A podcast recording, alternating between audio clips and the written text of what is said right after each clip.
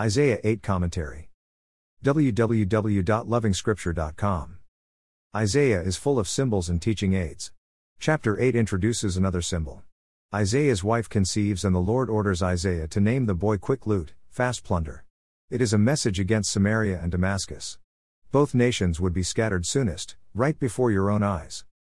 The Lord uses a real life event in real time to emphasize the timing of his judgment against Samaria and Damascus. The name suggested that the end had come for both nations. They didn't have time. In the same breath, the Lord announces that Judah too will be attacked by Assyria.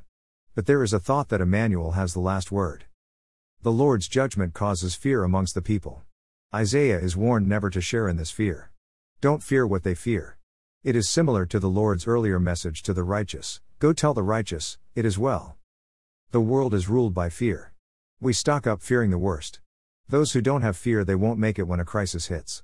Those who have fear, they might lose what they have, and face the same problems that the poor fear.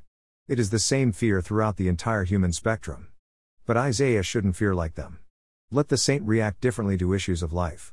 Emmanuel, God with us, has the final word. After all, it is the Lord behind it all. Then Isaiah seems to write to his own disciples, his followers.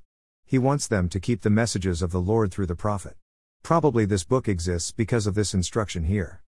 It is these messages that should direct the thoughts of the remnant. Don't consult the dead. For us, the dead could be anything dead like men's ideas and predictions. Only the word of the Lord stands. Forget the fortune tellers and mediums. False peace and false success, false messages, the only real stuff is fear. Men and women curse their leaders. Unfortunately, they also curse the Lord God. Behind it all is the call to humanity to get back to the message of the Lord God, remembering at all times that He is Emmanuel, regardless. More resources visit http www.lovingscripture.com.